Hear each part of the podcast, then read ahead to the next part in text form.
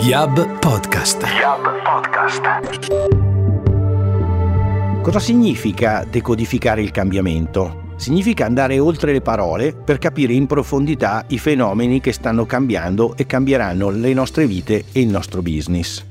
Per questo noi di Yab Italia abbiamo creato Yab Next, un osservatorio sui grandi temi dell'innovazione digitale, ma anche una community, una piattaforma di condivisione su cui vogliamo costruire valore. Yab Next è un percorso esclusivo che si articolerà in più tappe per parlare di innovazione in luoghi straordinari dove l'innovazione prende forma. Yab Next è infine una serie podcast, pensata per chi non ha avuto modo di partecipare agli eventi in presenza o per chi voglia riviverli avendoci partecipato. L'ospite del primo episodio è un grande innovatore italiano, si chiama Massimo Banzi. Chi è Massimo Banzi? È il co-founder di Arduino. Arduino è una scheda elettronica che ha democratizzato la tecnologia, rendendo accessibile a tutti quello che prima era patrimonio di pochi tecnici. Milioni di persone utilizzano oggi ogni giorno Arduino, dalle scuole elementari fino alla NASA. L'ho incontrato durante il primo incontro di YabNext a fine febbraio a Milano presso lo studio Gattai Minoli Partners. Lì, in una sessione che abbiamo chiamato Ask Me Anything, chiedimi qualsiasi cosa, la community di YabNext ha potuto confrontarsi con Massimo su tantissimi argomenti. Abbiamo parlato di tecnologia, di competenze, di successi, di fallimenti anche. E abbiamo parlato anche del suo gelato preferito. Faccio un piccolo spoiler, il Maxi Bon. Io sono Sergio Amati, direttore generale di Yab Italia. Decodifichiamo il cambiamento, insieme. Buon ascolto. Grazie. Allora, magari inizio io con una prima domanda. Tu hai una passione, un qualcosa che ti piace oltre a fare Arduino? Uh, intanto, buonasera a tutti. Eh, fammi fare un attimo l'educato, no? Che... Sì, sì, sì, no, ma assolutamente. No, no, eh, poi ti faccio raccontare Arduino. Eh. Beh, avevo una serie di passioni che Arduino ha rovinato, però tipo mi piaceva viaggiare e adesso che lo faccio in maniera molto estesa per lavoro, mi, mi piace di meno. Per cui è un po', un po', questo modello qua. No, però in realtà sono, per esempio, ho una, ho una grande passione per il design, che poi è una delle ragioni per cui sono finito a fare Arduino. Poi mi piacciono molto le cose tipo, sono molto dentro la storia e la geopolitica, cose molto nerd. Ah, come mio figlio, anche lui piace molto. Sì, io sono molto nerd di quelle cose lì, sì. Perché sono sempre stato anche affascinato da cosa succede dietro le cose, no? Per cui eh di molte... Sì, come esatto. noi. No, però devo dire che studiare anche il modo in cui altre persone hanno fatto cose anche simili alle tue, poi ti rivela anche una serie di, di, di storie interessanti, no? anche di collegamenti, di come poi in realtà molte cose si ripetono ciclicamente, no? per cui è, sì, poi boh, un sacco di altre cose, però sì. Beh, buono. Se vuoi Massimo ti faccio raccontare, so che hai qualche, qualche slide, se vuoi Arduino e poi lascio a voi le domande. Boh, allora l'idea di Arduino è quella di creare una, degli strumenti che permettono a chiunque di innovare, essenzialmente rendendo tecnologie complesse facili da usare per un pubblico ampio che questo è un messaggio abbastanza generico, però in realtà il nostro mondo è pieno di tecnologie che vengono presentate come cose che sono no, solamente i grandi esperti possono capire, poi tu le racconti in un modo diverso e improvvisamente c'hai bambine di 7 anni che fanno robot. Perché? Perché racconti la tecnologia in un modo che non è questa è una cosa impossibile, state lontani, noi siamo gli esperti, ma in realtà poi alla fine se la racconti nel modo giusto tutti possono mettere le mani nelle cose. Arduino nasce in questa scuola di design che c'era una, cioè la palazzo c'è ancora, questa è Ivrea e c'era questa scuola di design che, che strano, era stata eh? fondata Tutto nasce da, a Ivrea. E questo era il centro ricerca e sviluppo dell'Olivetti dal 1956 al 70 qualcosa. E è un edificio molto bello che c'è a Ivrea che si chiama la Casa Blu e c'era questa scuola che è andata avanti dal 2000 fino al 2006 e per cui io insegnavo qui dentro e, e appunto cercavo di capire come creare degli strumenti che permettessero ai miei studenti che sono molto intelligenti ma non sanno nulla di tecnologia come fare a utilizzare l'elettronica, perché uno dei, dei, mantra di quando cerchi di disegnare dei prodotti che siano accessibili alle persone, devi fare questa cosa in maniera ossessiva, progettare, costruire, mettere alla prova con gli esseri umani e ripetere. Finché non fai questo processo ossessivo di raffinamento di questo tipo, non escono prodotti che sono vicini agli esseri umani. E anche solo quando andiamo a comprare il biglietto alla metropolitana in diverse città del mondo, capiamo subito quelle che sono state provate con esseri umani e fatti con dei processi come questi e quelle dove qualcuno ha messo in piedi un po' di tecnologia con un touchscreen e poi, poi, per comprare un biglietto ci vuole una laurea. No? L'esempio classico è se avete mai comprato un biglietto del treno in Svizzera avete capito chiaramente che lì nessun essere umano ha toccato la macchina prima che la installassero in 300.000 stazioni svizzere. Ed è, ma anche c'è, in alcune stazioni svizzere c'è proprio un poster di fianco e ti spiega come fare a comprare il biglietto, no? per cui quello è proprio un fallimento totale. No? Sapete la famosa battuta che dice un'interfaccia è come una barzelletta, se te la devo spiegare non, non funziona. Per cui le, le, le, le, cose devono essere facili da capire come una barzelletta. Per cui noi abbiamo, io e un altro gruppo di persone che insomma non sono solo io, eh, poi ho un team di di cinque persone, sono, sembra una barzelletta, due americani, due italiani e uno spagnolo che vive in Svezia. Questo sembra l'inizio della barzelletta, ma no. Questo in realtà è un piccolo computer delle dimensioni di una carta di credito che è disegnato per essere più semplice da programmare di altri oggetti simili. Questo coso nero che vedete lì, che nella foto di Sergio mancava, è il processore e quello lì è il tipico processore che trovate nel vostro forno a microonde quando dite, non so, tre minuti, scongelamento, schiaccia start, dentro c'è questo tipo di intelligenza. No? Però in realtà si scopre che anche con un processore così stupido come questo si riesce a rendere intelligenti degli oggetti anche abbastanza complessi, per cui noi abbiamo, diciamo, ci siamo ispirati anche a cose come questo libro di Eric von Hippel, che vi consiglio interessante, La democratizzazione dell'innovazione,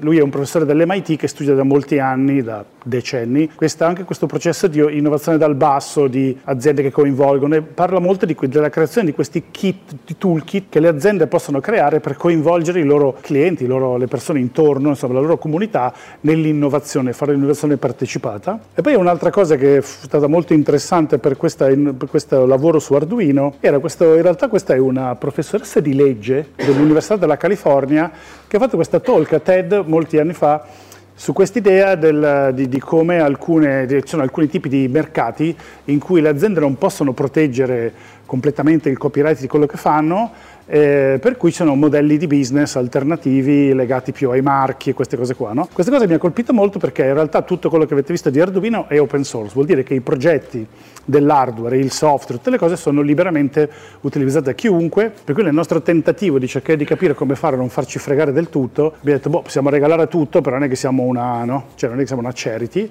allora abbiamo capito che potevamo utilizzare il marchio Arduino per proteggere quello che facevamo, per cui chiunque poteva copiarci, ma il marchio rimaneva il nostro e per cui per assurdo abbiamo dei meccanismi che sono in qualche caso simili magari ad alcuni diciamo, magari marchi di moda no? dove l'oggetto è coperto di loghi per cui l'open source ve l'ho già raccontato, l'imparare facendo per cui modelli molto basati meno su gente che parla sicuramente il design per rendere gli oggetti tecnologici meno, meno meno così, eh, che impauruscano di meno le persone. Made in Italy, il 90% di quello che facciamo è ancora fabbricato vicino a Ivrea, quindi noi eh. fabbrichiamo quasi tutto quello originale, poi ci sono un sacco di cloni cinesi, però, lì, però l'originale è fatto ancora a Ivrea e poi siamo diventati un po' il mattoncino costruttivo, un sacco delle stampanti 3D che trovate adesso sono tutte basate su Arduino, sono nate da un'evoluzione della tecnologia Arduino, o un sacco dei droni che vedete adesso sono nati in realtà con questi progetti dei,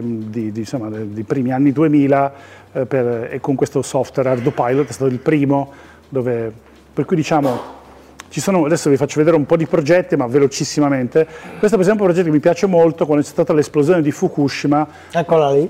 Che si vede, questo è già un, un po' di anni dopo, però se guardi le mappe di quell'epoca si vede la, la radioattività era molto più espansa e come facevano a fare questa mappa aggiornata in tempo reale? Usano questo scatolotto, questo praticamente è un, una di quelle schede Arduino con un contatore Geiger integrato e hanno fabbricato delle persone in Giappone, hanno fabbricato questi scatolotti, li hanno distribuiti alla popolazione e sono fatti la loro mappa alternativa della delle radiazioni hanno dimostrato che il governo, tra virgolette, mentiva sulla quantità di radiazioni e sulla profondità delle radiazioni. E questo secondo me è anche un, un bel esempio di come appunto i cittadini possono usare queste tecnologie aperte per dibattere con i numeri, con, uh, con lo Stato. Questo è un progetto molto nuovo, l'ho messo perché è un po' marketing. Non so se avete visto che c'era questa campagna del passive cooking della Barilla. Barilla. Allora c'è un articolo ti spiegano sul loro sito come fabbricare un device per capire quando è il momento giusto per spegnere il gas e dentro c'è un Arduino, per cui c'è tutto un articolo che ti fa vedere come stamparti tutto l'oggetto, fabbricarti con Arduino il circuito, metti il software, lo metti dentro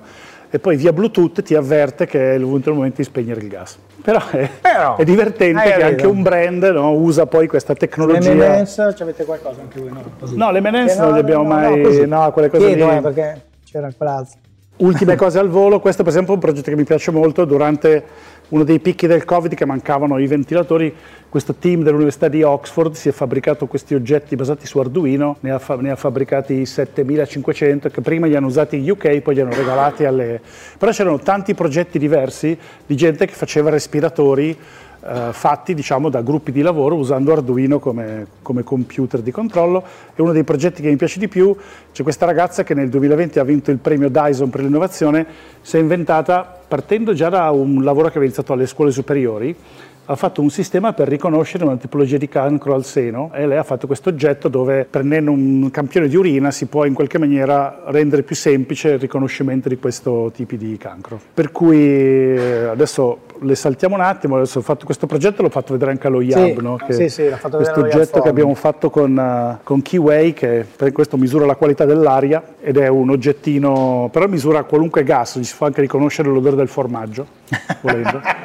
per cui l'idea è un po' quella di noi abbiamo comunque una, una presenza, essendo molto basati sulla comunità, abbiamo una presenza molto ampia perché alla fine abbiamo circa 33 milioni di persone che visitano il nostro sito ogni anno e che è abbastanza e abbiamo il nostro software per programmare le schede viene scaricato 39 milioni di volte l'anno. Per cui diciamo che è abbastanza interessante perché per alcune cose abbiamo so, dei social un po' da brand consumer e, ed altre cose invece noi facciamo delle cose molto proprie che le cose che facciamo adesso più recentemente sono più oggetti per l'uso industriale, per risolvere problemi nell'industria, per l'automazione, l'agricoltura di precisione, anche per l'intelligenza artificiale implementata nel piccolo. Per cui quello che cerchiamo di fare noi alla fine, io uso sempre questa metafora, e di prendere, quando la gente affronta nuove sfide o nuove tecnologie, vede un muro e molta gente dice io questo muro non lo scavalcherò mai, non ce la farò mai. Allora il nostro obiettivo è già solo se tu riesci a trasformare questo muro in una scala, dove dici vabbè, devo comunque arrivare là in alto, però sono tanti piccoli passi che io posso fare pian piano arrivare fino a lì, riesci a convincere persone ad arrivare fino là sopra. Per cui si riesce a raccontare qualunque tecnologia in questo modo, puoi far diventare chiunque un innovatore. Per cui anche appunto la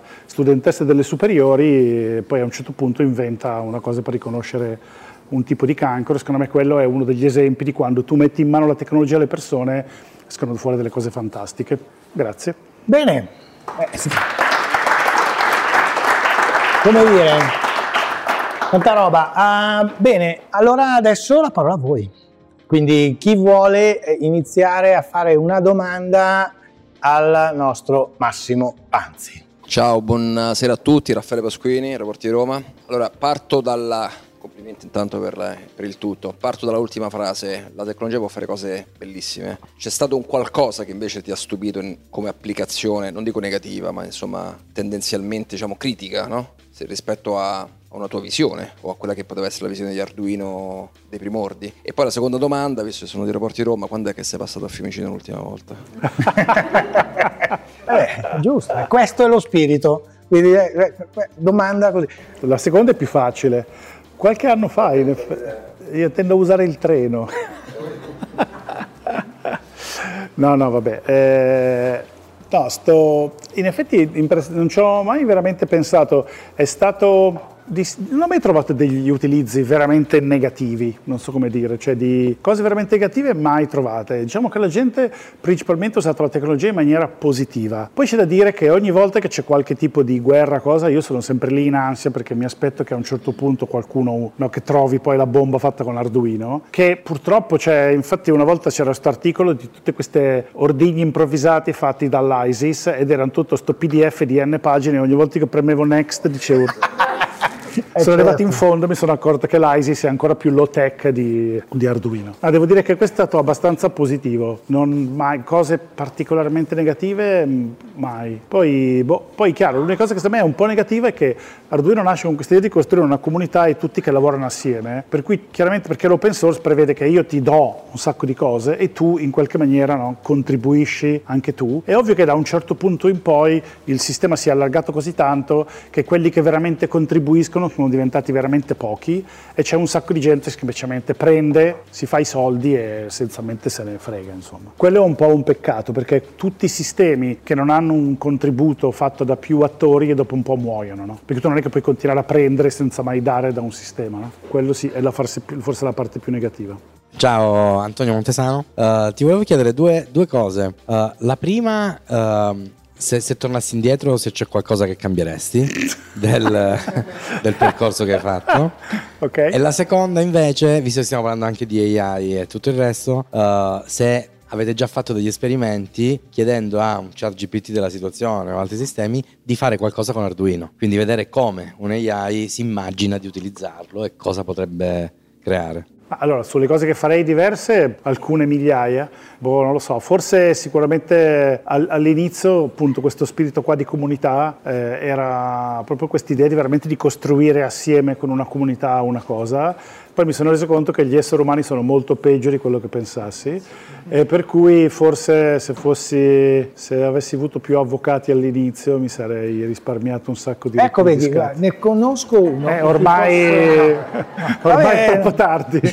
se ci fossimo conosciuti una quindicina d'anni fa.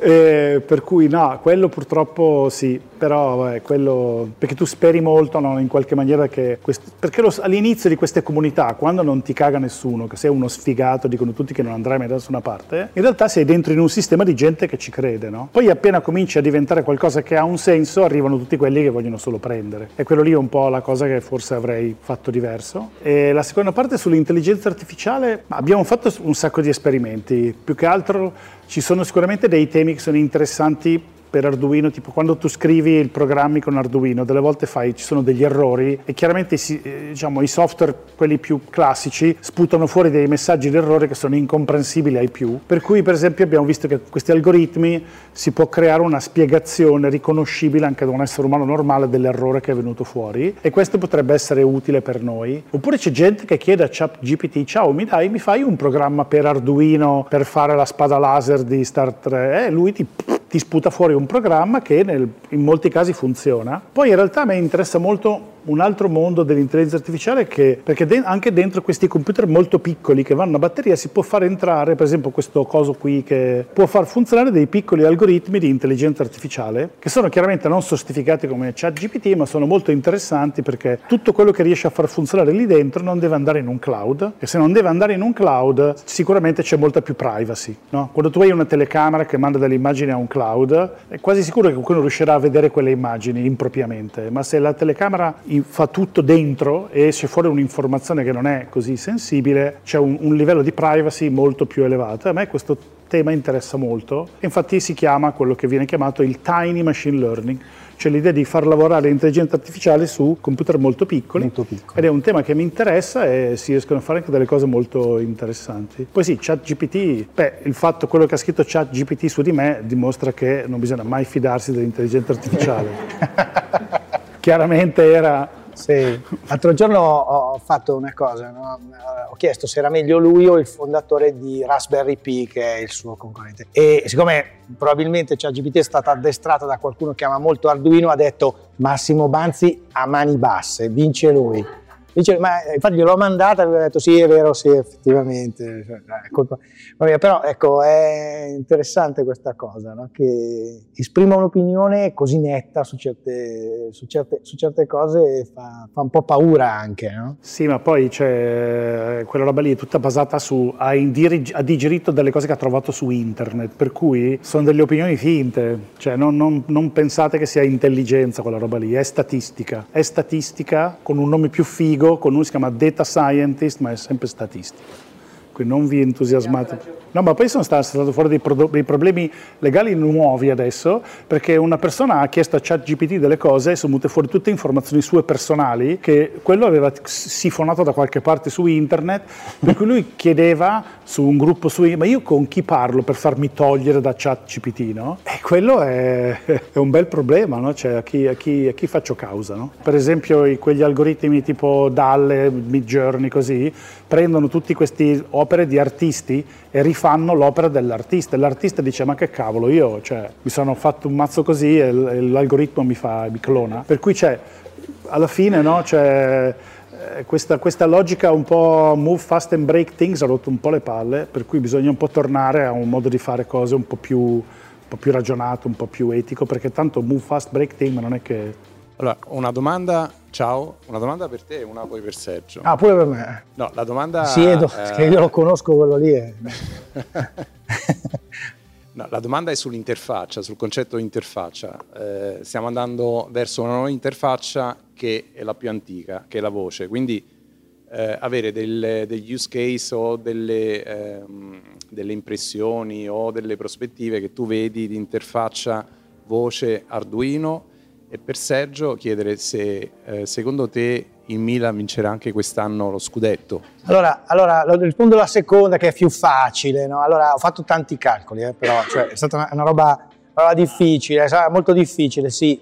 Allora, secondo me, poi ne ho parlato anche con ChatGPT e anche con Massimo, secondo me il Milan quest'anno non vincerà lo scudetto. Però è importante, assolutamente. Questo sì. no, ho chiesto, no, però, allora ho fatto Dan, che è questa roba in cui le chiedo un'opinione, le ho chiesto chi vincerà lo scudetto e lei ha detto che lo vincerà il Milan. Cioè, quindi cioè, avete capito proprio l'inaffidabilità totale di questo, di, di questo strumento, no? No, no, dentro lì c'è uno che tira con il dado e poi risponde. La... Vocale, parliamo di robe serie. Sì, ma ehm, anche lì le interfacce vocali sono sicuramente una cosa molto affascinante anche perché ci sono appunto tutta una serie di casi anche di persone che hanno bisogno dell'interfaccia vocale, no? perché magari non possono utilizzare altri tipi di interfacce. Io sono sempre anche un po' appunto preoccupato da questi temi legati alla privacy, no? perché stati tanti esempi di gente che poi, eh, non so, che poi a un certo punto Alexa impazzisce, comincia a mandare le mail con attaccati le registrazioni audio fatte in casa di uno, no? perché non capisce bene quello che stai dicendo. C'erano due che litigavano in casa e allora Alexa non ha capito molto bene e quello che Alexa ha capito è registra tutto e manda una mail a sto qua. E così poi gli è arrivata una mail con un attach che era l'audio di quello che si dicevano i due mandandosi. Per cui c'è poi bacchetti che vanno sistemati, però chiaramente quella roba lì.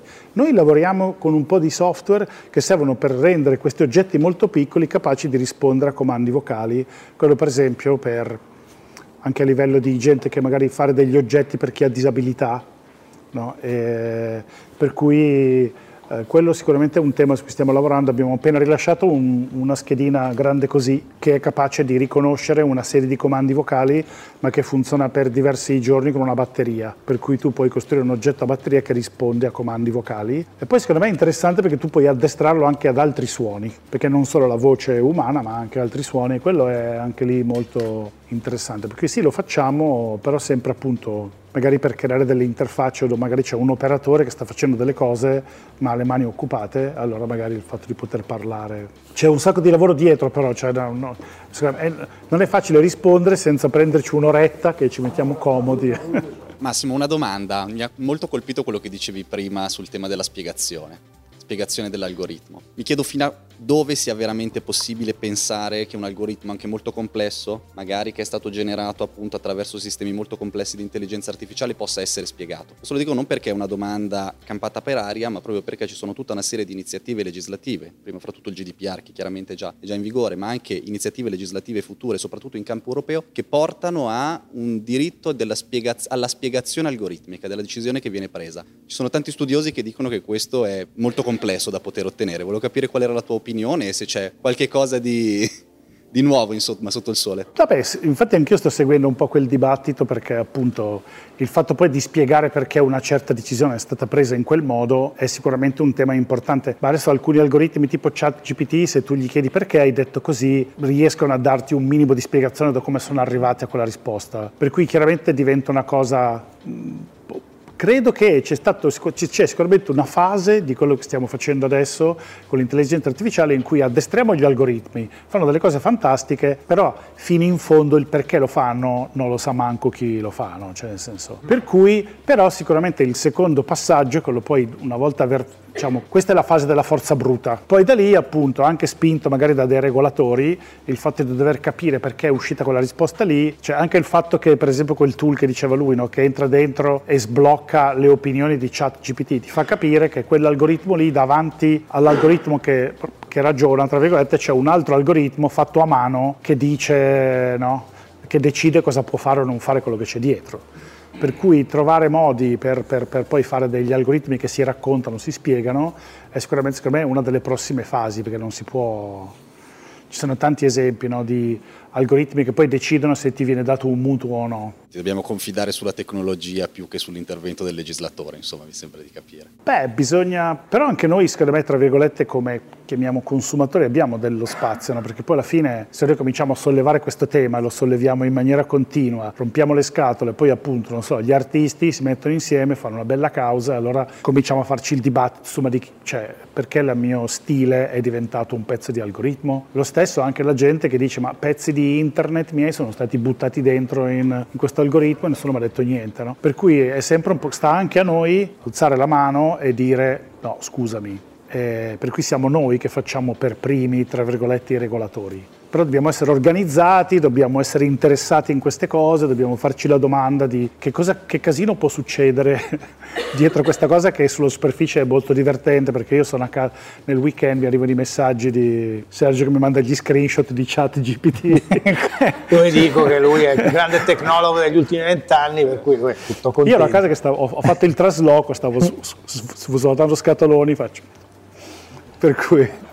Però sì, secondo me è per quello, cioè secondo me molto Arduino viene fuori un po' da quel mondo, no? di, che è l'idea di ridare in mano la tecnologia alle persone, raccontarla il meglio possibile. Noi adesso stiamo facendo un bel po' di lavoro da, negli ultimi anni per usare anche Arduino per raccontare alcuni meccanismi dell'intelligenza artificiale, perché siccome questi sono dei computer molto semplici, se tu li usi per fare intelligenza artificiale non puoi farla comunque complessa, per cui diventa molto più didattico, molto più comprensibile da una persona prima che poi affronta un algoritmo, adesso non mi ricordo mai quanti parametri ha ChatGPT, se sono 7, 7 miliardi. Sì, per cui cioè, addestrare quell'algoritmo lì costerà una milionata di tempo macchina. E capisci che, cioè, non so, eh, è un po' complesso non lavorare su quelle cose lì per una persona qualsiasi, però possiamo capire. Grazie. Niente.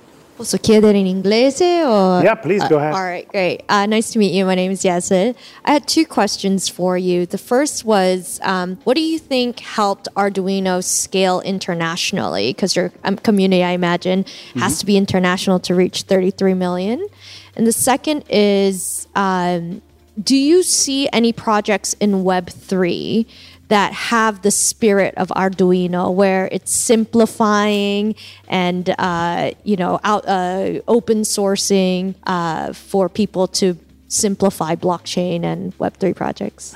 Wow, ok, that's a... um, però magari rispondi in italiano, Rispondo... perché tanto lei lo capisce. Avete capito tutti cosa ha detto? No, scusate, era... Allora io ripeto, ripeto la domanda, nella, uh, allora, due domande. La prima è su come ha fatto Arduino a internazionalizzarsi.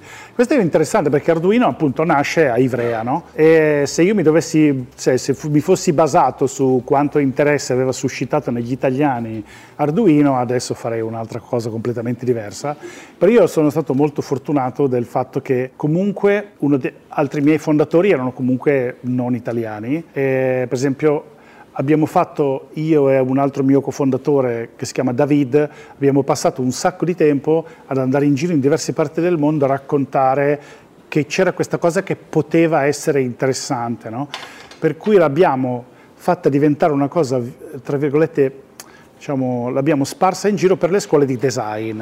E c'è una ragione per cui funziona, perché gli studenti di design fanno progetti belli, spesso, non sempre, però spesso belli, che sono comprensibili ai più, perché un sacco di scuole di ingegneria fanno dei progetti bellissimi, ma gli esseri umani normali non capiscono cos'è sta roba, no?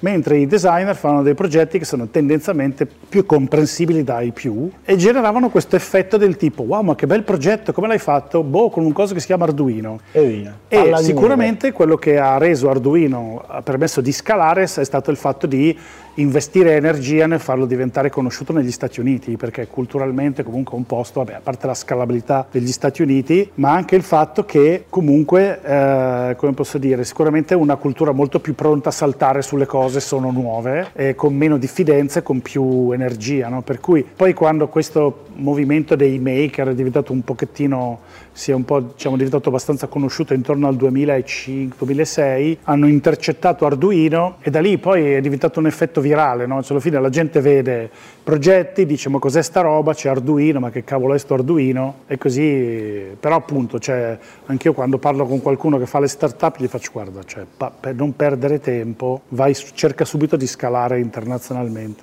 Web 3? Ah, il Web 3, Urca. Um, io non sono un grandissimo fan di quella roba lì, non mi interessa molto. Non, non, personalmente, non, siccome non me ne interessa, non me ne capisco, cioè ne capisco fino a un certo punto, non mi interessa tantissimo ho questo dibattito sempre perché dentro nel board di Arduino c'è, una, c'è un, un, un, signore che è un venture capitalist americano molto bravo, si chiama David Pacman, che era, che era dentro Vanrock, che è un grosso fondo, e ha lasciato quello per creare questo fondo, si chiama Coin Fund, e lui investe in cose che sono il Web 3, e io continuo a dirgli, David, ma che... Abbiamo sempre questo dibattito in cui io non riesco a capire perché lui fa sta cosa, e non è ancora riuscito a spiegarmi bene se c'è una roba che ha veramente senso. Però io sono biased, per cui... Cioè, quel tipo di cose lì non, non, cioè, non, non ne capisco così tanto che non, esprimo troppe opinioni. Altro? Eccolo là. Ciao, sono Alessandra. Allora, prima domanda è, se tu potessi scegliere uh, un innovatore, un'innovatrice della storia del mondo a cui sostituirti, oggi sei un innovatore, ma scegliene uno che ha fatto un'innovazione, chi saresti e perché? E poi, seconda domanda, questa serissima del Maxi Bon, meglio il croccante o il biscotto? Eh no, eh no è, è, però, momento di attenzione, eh, perché questa domanda è la domanda. Posso se... rispondere anche io? no, perché mi fanno le domande del Milan, eh, il Maxicon la sento mia. Vuoi cominciare tu col Maxicon? Eh, no, eh, sì, grazie, grazie, grazie. Ti lascio spazio sì, per... no, infatti, eh, no, il, croccante. Grazie. Sai che anch'io sono per il croccante, eh, però che... ho trovato il biscotto un po' cioè, noioso. Sì, sì, sì. Bright minds... Think alike, si dice così. No?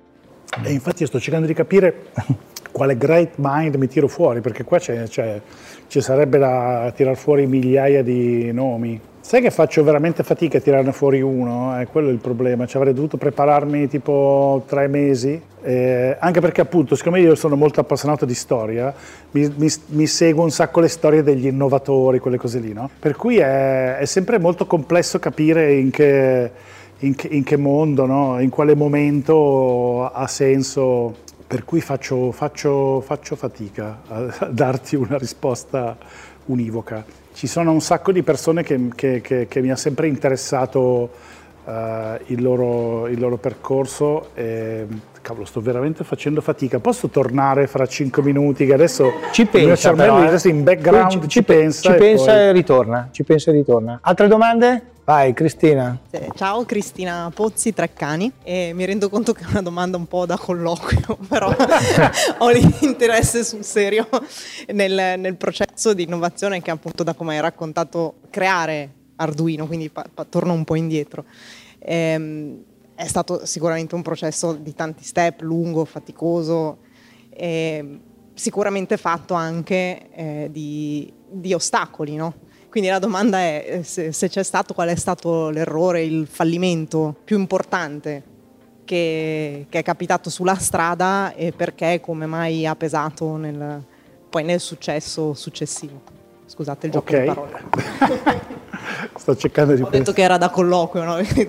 no, no, no, beh, beh c'era, in realtà è, c'è una storia interessante. Che c'è quella famosa storia che dice ah, se poi sbagli, no, la prossima volta sbaglia meglio. No? E secondo me uno dei grandi errori di queste frasi, che un po' alla californiana sull'innovazione, è che omettono sempre di dire una cosa, che tu puoi fare tutti gli errori che vuoi ma farli in privato. Cioè in realtà il messaggio è fail better in private e poi dopo a un certo punto vai pubblico, non so come dire, no?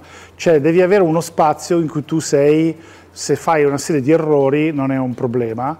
Il fatto di essere dentro nella scuola di design era molto interessante perché tu lavoravi costantemente su progetti di studenti, per cui venivano sempre fuori con idee bizzarre e il tuo obiettivo era sempre quello di... di, di allora, io ho studiato ingegneria due anni, poi fatto, sono, cioè non, non, ero fatto per quel mondo lì e e ho smesso, però mi rendo conto che delle volte molte persone che sono esperte in tecnologia hanno come risposta di default il no e poi dopo li devi convincere, mentre io mi rendo conto che devi fare questo esercizio che ogni cosa che veniva fuori di assurdo dovevi mai dire di no e cercare di capire come farlo, poi delle volte c'erano dei grandi fallimenti ma privati, però questo creava questo, questo, questo percorso di estrema rapidità di provare anche le cose più bizzarre, no? soprattutto gli studenti che non sanno niente di tecnologia si tirano fuori delle cose che tu delle volte dici ma questo come cacchio l'ha pensata, cioè, ma che droghe prende? E poi in realtà no, ti viene fuori un'idea, perché questa cosa qua sicuramente è un pezzo interessante avere l'occasione di sperimentare velocemente, fare un sacco di errori ma in privato. E poi una volta fai, fai degli errori che invece sono pubblici e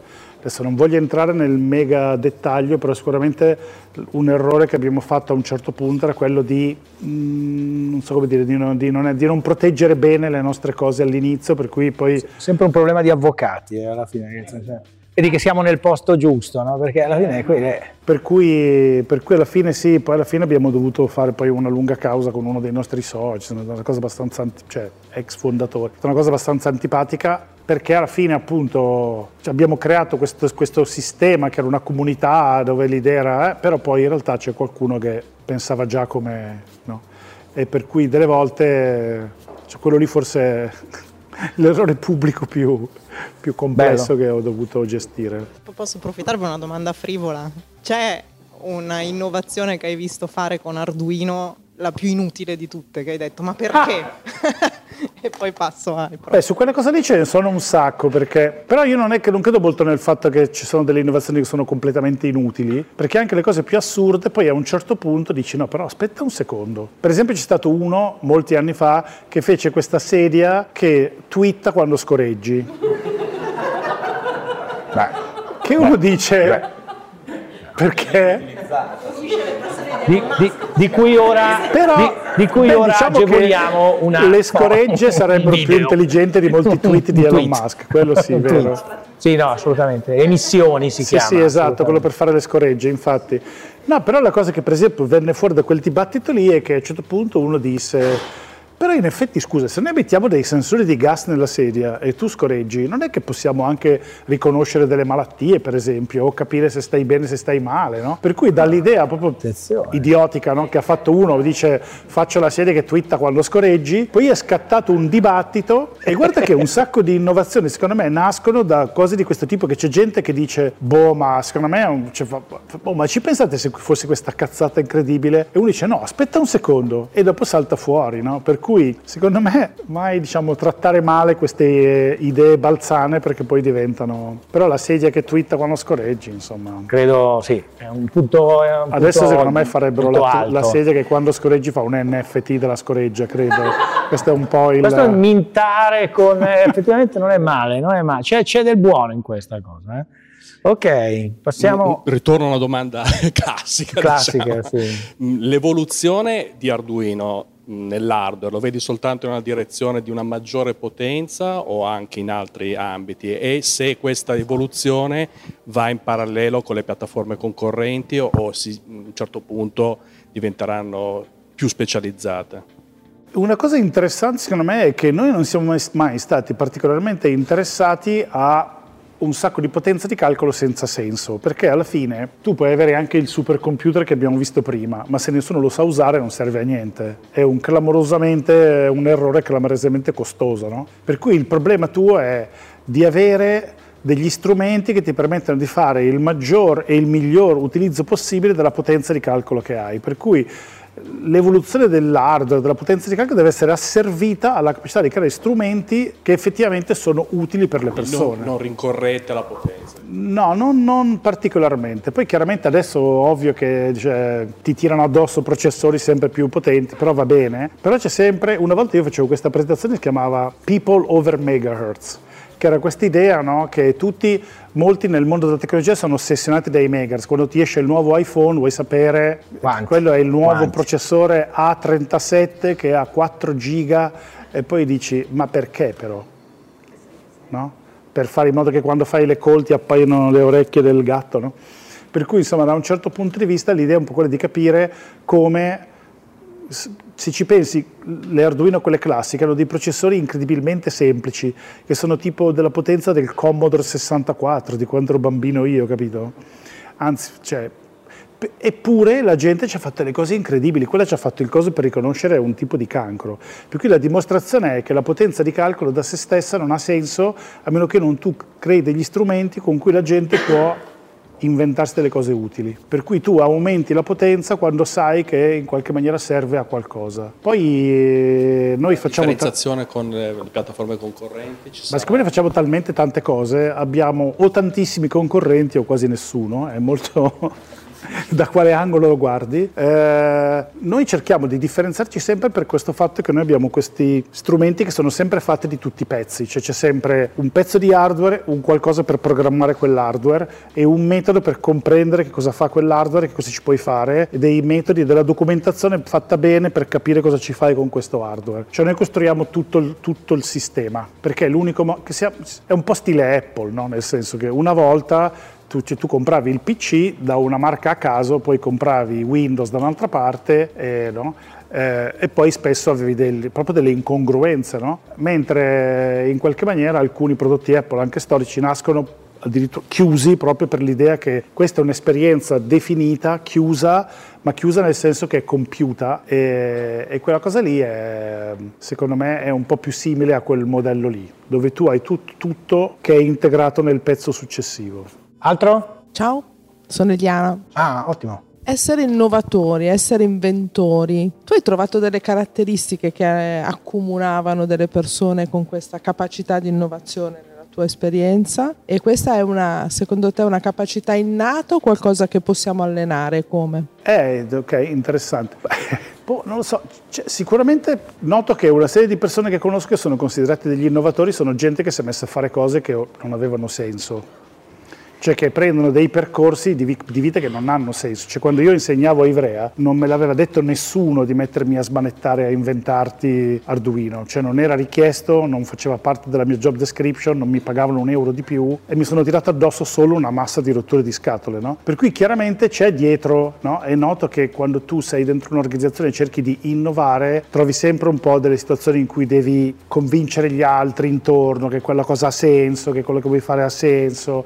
Cioè c'è un percorso dietro anche complesso di vendere l'idea che hai avuto e per cui c'è sicuramente un aspetto di essere un po' un rompiscatole, di essere di avere anche un po' questa strana curiosità per un sacco di cose che un po' tutte diverse e il fatto delle volte di vedere magari le cose da un lato leggermente diverso, però poi di tirarsi addosso delle grandissime rotture di scatole.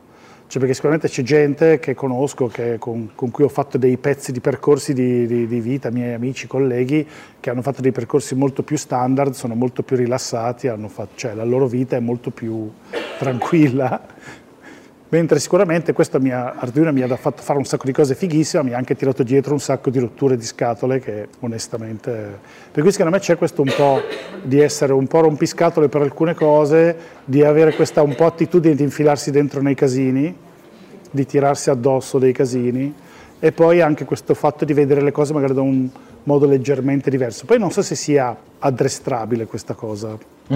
Sicuramente c'è un po' questa cosa che delle aziende, adesso, adesso innoviamo, eh, adesso diventiamo tutti innovatori, Eh, però è un gran casino riformattare le teste delle persone, no? Sì, sì. Anche perché lo vedo già io in Arduino, delle volte dici abbiamo avuto un'idea della Madonna, spacchiamo tutto e allora quello del... eh, c'è la mia collega che fa così con la testa perché ha già capito. Cioè quella dell'amministrazione dice no ragazzi non si può fare perché noi queste fatture non le possiamo fare. Poi c'è quella del no, noi il fogliettino di carta nella scatola non lo possiamo mettere, costa troppi soldi. Per cui tu hai già quattro persone che dicono no, questa cosa non la faremo mai. E tu dici ok, va bene. Eh, Per cui, cioè, no? È, è quella roba lì, no? di lavorare per cercare di convincere tutti che ha senso, che... non so se ho risposto in parte alla domanda. Altro? Eccoci. C'è una domanda qui. Uno, due, eccoli qua. Intanto io sto ancora cercando di processare la cosa Sì, dell'innovatore, sì, eh, eh. cioè mamma mia che è difficile. Se non risponde lui, rispondo io. Chi? Hopper? Ah! La- Però tu ti stai collegando a un nostro progetto.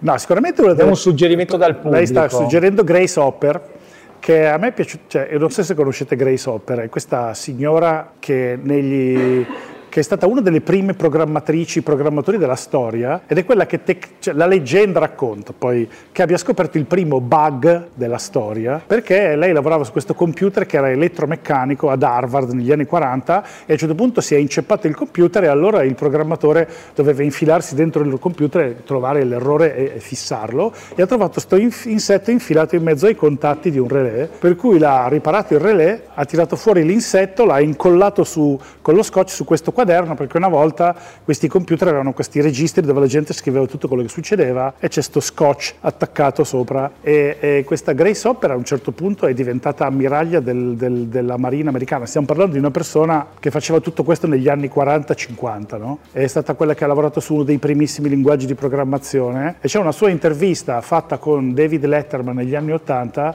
in cui capisci che una, è una forza della natura pazzesca. E secondo me quella cosa lì dell'essere una forza della natura è la cosa bella di alcuni, di alcuni innovatori. Quello di essere un po' una forza della natura, quello mi piace molto di alcuni innovatori. E questa Grace Hopper, grazie del, grazie del suggerimento. Mi hai sbloccato un po' il... Poi potremmo fare un'intera serie sugli sì, innovatori. Assolutamente, assolutamente. Beh, io ho avuto la fortuna di fare una sera dove oltre al signore c'era uh, Nolan Bushnell che è l'inventore, il fondatore di Atari, quello che ha inventato Pong, no? c'era, anche, c'era anche Licia, no? quindi insomma lì era proprio un parco giochi per me perché avevo insieme eh, due signori che qualcosa hanno fatto nel mondo dell'innovazione.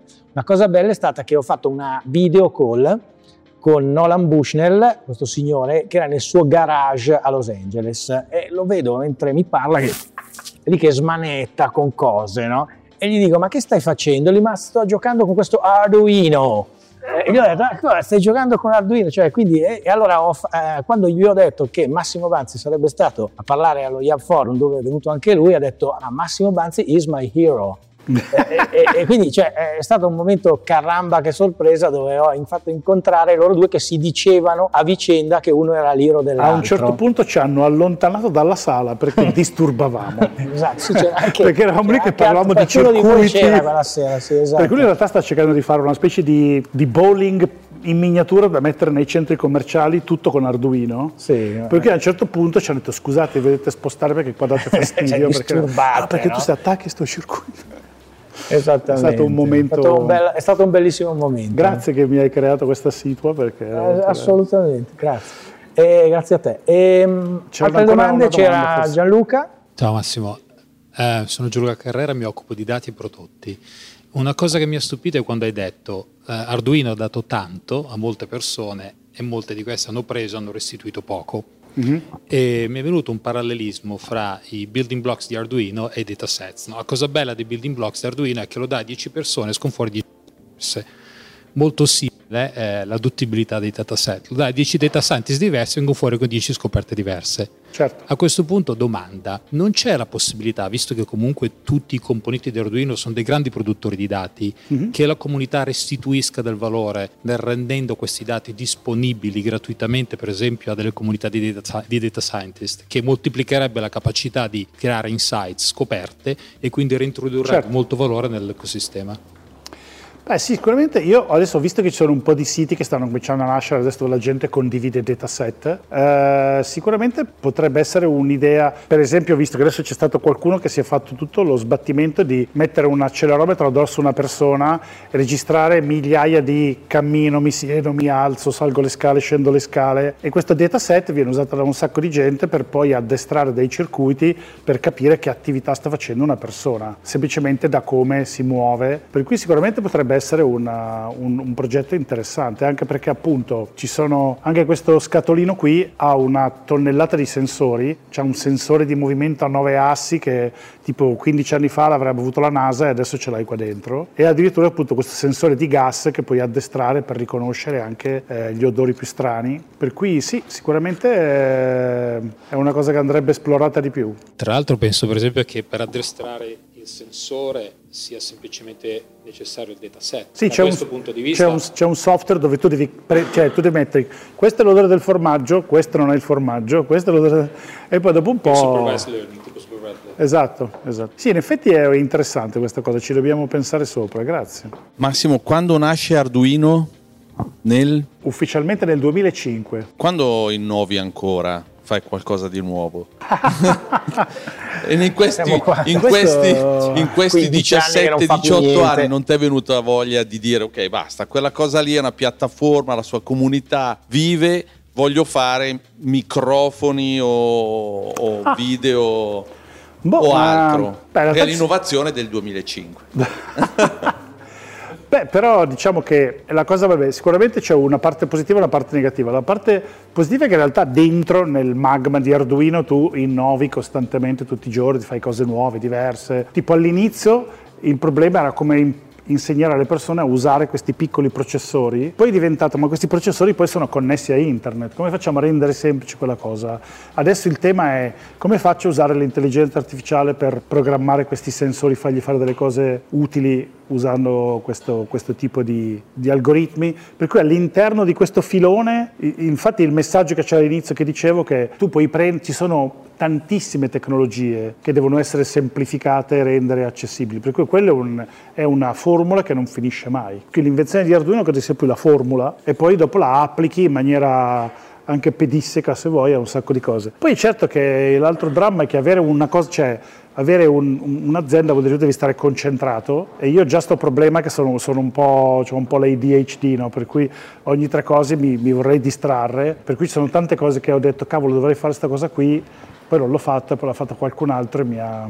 È un'innovazione in questi 18 anni non legata ad Arduino che hai detto, ecco questa è una genialata, non c'entrava nulla con eh, i chip o con magari No, beh, diciamo la tua piattaforma, ma hai sicura- detto questa è veramente forte. Beh, però io mi occupo di tecnologia perché le cose che faccio sono sempre un po' basate sulla tecnologia. S- sicuramente sono delle cose legate a, legate a questi temi qua, legate all'intelligenza artificiale, che sicuramente c'era una serie di idee a un certo punto di come rendere più semplice, e poi ci sono una serie di start-up che lo fanno, ma ci avevamo pensato, ci avevo pensato un po' di anni fa, ma poi alla fine appunto è un po' una condanna questa cosa, perché devi lavorare su Arduino devi stare, devi stare focalizzato, no? Se ti distrai la gente comincia, no, non cominciare a distrarti, per cui in effetti lì avrei dovuto inventare un sistema in cui a un certo punto dice vabbè raga, oh vi tenete questo, lo fate voi e io vado a fare un'altra roba. Quello lì infatti è stato un po' uno degli errori che avrei, avrei dovuto inventare un metodo per passare all'ala più Ah, velocemente. Eh, lascialo lavorare, no? Cioè, ho capito che Sì, vuoi no, togliergli lui non deve cambiare. No, esatto, grazie, no, infatti. Allora, Allora, vengo, eh, vengo da un incontro di biohacker che mi ha fatto venire veramente la pelle d'oca. E anche lì ci avevo- ci avevamo lavorato sopra un po' di anni fa su questa cosa qua del biohacking. Eh, Si può fare lo stesso lavoro che hai fatto su Arduino, su- sulla genetica, sul DNA, sul, sul- sulla- Bene, direi se non ci sono altre domande, eh, io continuerei a- con, la- con l'aperitivo e ringrazio davvero, oh, sono, sono davvero contento perché siamo passati dal, dal Maxi Bon alla- a- ai dataset, per cui è esattamente questo, e questa è l'idea, cioè che qui c'è una diversità di, di cose, anche cose divertenti, e però alla fine eh, sono venute fuori tante cose, almeno a me è piaciuta tantissimo questa, questa- questa cosa, non so, non so a voi, però l'idea è di continuare così, cioè, e e poi cercheremo appunto di, di stimolare la discussione e di crescere eh, intorno a questa community che oggi parte. Bene, grazie davvero Massimo. Grazie a voi. Grazie.